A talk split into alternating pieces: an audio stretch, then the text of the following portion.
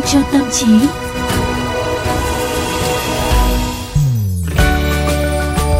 Bon bon bon, bây giờ là 15 giờ 30 phút rồi và trên tần số FM 91 MHz kênh VOV Giao thông, Quang Quý và Tú Nhân vẫn đang đồng hành cùng với tất cả quý vị thính giả. Chúng ta đang cùng nhau đến với 10 phút của chương trình Vitamin cho tâm trí và trong chương trình này thì Tú Nhân và Quang Quý ờ, sẽ cố gắng chia sẻ mỗi một chương trình, một ờ, chia sẻ, một ờ, suy nghĩ để chúng ta có thể gợi mở tâm trí và hy vọng rằng sẽ là một liều vitamin giúp cho quý vị và các bạn có một buổi chiều hứng khởi. Chính xác như vậy luôn. À, con quý này, Quý nghe đây, ừm, cho Tú Nhân hỏi một câu nhé. hỏi 10 câu cũng được luôn. Tú Nhân muốn hỏi điều gì đây ạ? Ừm, con quý đã trải qua bao nhiêu mối tình rồi? Có bao nhiêu mối tình bắt vai rồi? Trời ơi, câu hỏi này hơi nhạy cảm nha Tú Nhân. Thực ra là bao nhiêu mối tình hả? Ờ, không nhiều không ít nha Tú Nhân. Mà tự nhiên Tú Nhân hỏi, tự nhiên hỏi câu này nhạy cảm quá. Ờ thì Tú Nhân hỏi như thế vì ngày hôm nay chúng ta có một chủ đề rất là thú vị và là một chủ đề không bao giờ khiến cho mọi người cảm thấy chán cả.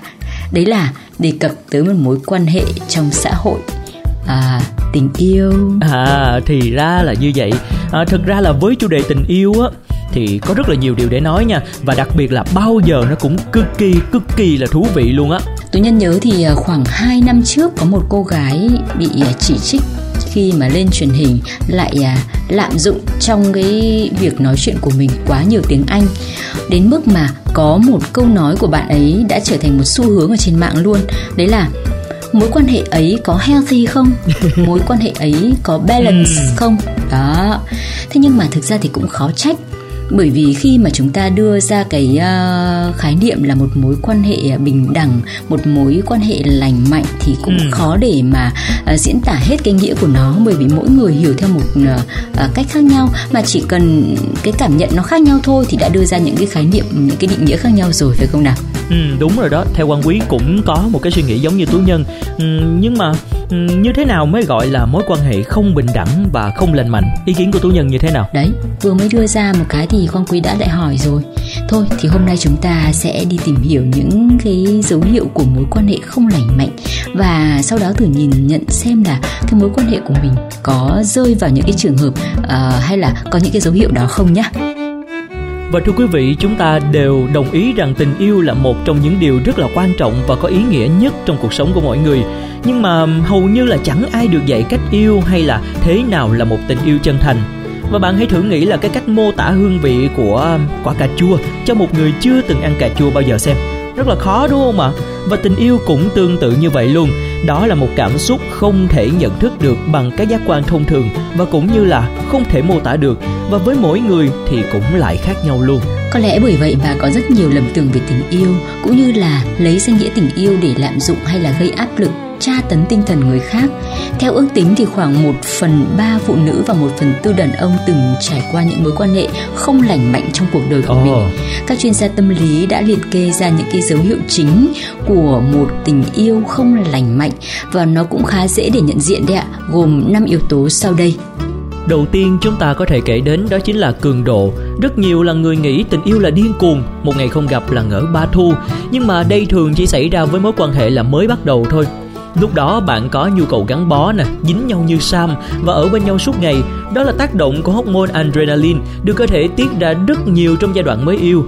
Dù là cảm giác kích thích này rất là hấp dẫn, nhưng cũng khiến cơ thể rất tốn năng lượng mọi người nha.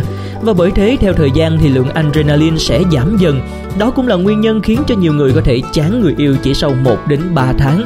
Ngược lại thì có những người đã trải qua giai đoạn 1 đến 3 tháng à, và vẫn có nhu cầu gắn bó và gặp gỡ người yêu liên tục đến mức khiến bạn cảm thấy mối quan hệ trở nên ngột ngạt.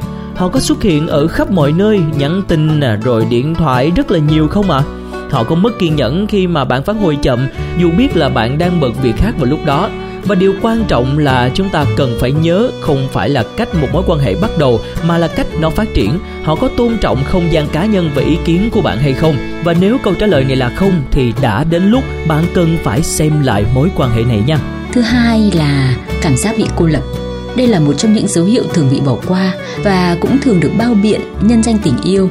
Ví dụ như là muốn tốt cho anh hay là muốn tốt cho em sự cô lập xuất hiện khi mà bạn trai hoặc là bạn gái của chúng ta bắt đầu kéo chúng ta ra khỏi vòng bạn bè thậm chí có thể là gia đình.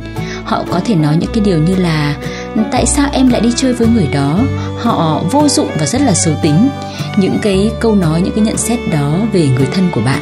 Hoặc là họ muốn chúng ta chia tay họ hoàn toàn chống lại chúng ta.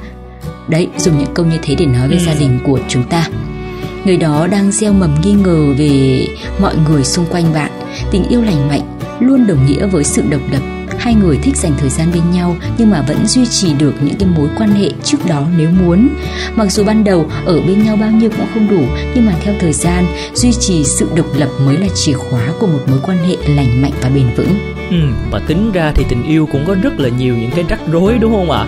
Và thưa quý vị, dấu hiệu thứ ba của tình yêu không lành mạnh đó chính là ghen tuông quá mức. Quan điểm thông thường cho rằng ghen tuông đi cùng với tình yêu, có yêu thì mới ghen và ngược lại, ghen được coi là biểu hiện của tình yêu. Nhưng thật ra thì không có hoàn toàn như vậy đâu ạ. À. Cảm xúc ghen là tự nhiên, nhưng mà khi cảm xúc ấy biến thành hành động thì thường là để lại vết đạn trong mối quan hệ. Chưa kể ghen tuông tột độ cũng thường là do tính chiếm hữu và sự ngờ vực. Nếu họ thường xuyên buộc tội bạn tán tỉnh người khác hoặc là nghi ngờ bạn lừa dối, từ chối lắng nghe bạn giải thích thì đó cũng là lúc bạn nên nhận ra mối quan hệ của mình đang không ổn. Câu hỏi thứ tư dành cho bạn là bạn có cảm thấy mình bị người yêu coi thường hay không? Trong tình yêu không lành mạnh, lời nói được dùng làm vũ khí. Có thể người yêu của bạn nói chuyện theo cách gây tổn thương hoặc có thể họ kể những câu chuyện đáng xấu hổ của bạn để gây cười. Nếu bạn phản ứng rằng việc làm của họ khiến bạn tổn thương, họ sẽ nói bạn đang phản ứng thái quá. Sao em nhạy cảm thế? thôi ừ. tha cho anh đi đấy những cái câu như vậy đấy. Đúng rồi. Nếu một người thực sự yêu bạn không bao giờ họ cố ý làm tổn thương hay là vùi dập bạn cả. Cảm giác được yêu sẽ làm bạn tự tin và yêu bản thân mình hơn chứ không phải là nghi ngờ bản thân hay là thấy mình tồi tệ hơn. Ừ đúng rồi đó quan quý cũng đồng ý với tú nhân luôn. Và thưa quý vị dấu hiệu cuối cùng đó chính là sự bất ổn. Mối quan hệ của bạn có biến động nhiều không ạ? À? hai người có thường xuyên chia tay rồi lại làm lành ngọt ngào rồi lại căng thẳng với tần suất dồn dập nhiều người tìm kiếm cảm giác kích thích này trong tình yêu cũng là một cách để đánh thức lại hormone adrenaline lúc mới yêu như là quan quý đã đề cập ngay từ đầu. Nhưng lúc này á, cái sự dằn vặt biến động cảm xúc quá mức thì thường gây ra căng thẳng. Những tiêu cực trong mối quan hệ sẽ ngày càng phát sinh nhiều thêm. Chưa kể mối quan hệ kiểu này còn gây ra sự phụ thuộc rất khó kết thúc dứt điểm và tạo ra càng nhiều đau đớn khi chia tay.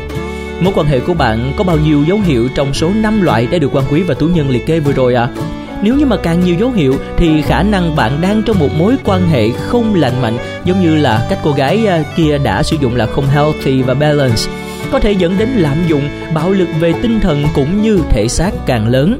Nếu bạn bị đe dọa không thể đơn phương kết thúc mối quan hệ thì hãy nhớ ngay lập tức chia sẻ với gia đình, bạn bè cũng có thể liên hệ tìm sự trợ giúp của chuyên gia tư vấn tâm lý nha. Các mối quan hệ càng thân mật đồng nghĩa với việc là bạn đang cho phép đối phương tổn thương mình càng nhiều. Nên nhớ là hãy bảo vệ bản thân bạn nhé nào nào xem nào. Sau khi mà nghe chia sẻ thì quang quý có cảm thấy những cái mối tình của mình ừ. uh, có những dấu hiệu như thế không?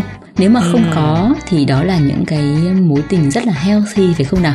Và balance nữa đúng không? Ừ. à, hay nói nôm na là những cái tình cảm lành mạnh và cân bằng bình đẳng.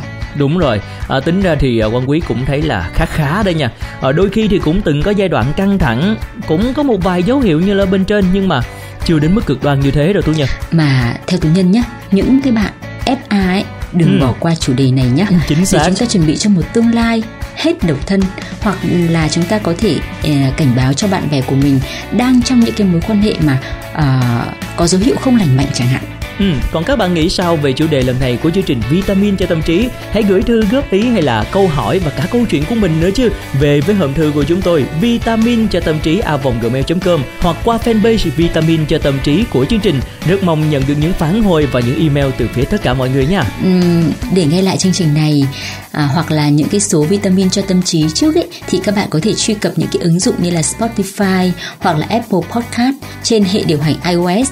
Các bạn có thể nghe Google Podcast ở trên hệ điều hành Android. À, sau đó gõ một trong những cụm từ khóa là vitamin cho tâm trí hoặc là VOVGT hoặc là VOV giao thông. Còn bây giờ thì đã đến lúc Tú Nhân và Quang Quý tạm biệt quý vị và các bạn rồi. Hẹn gặp lại các bạn vào 15 giờ 30 phút chiều mai nhé. Baby, baby,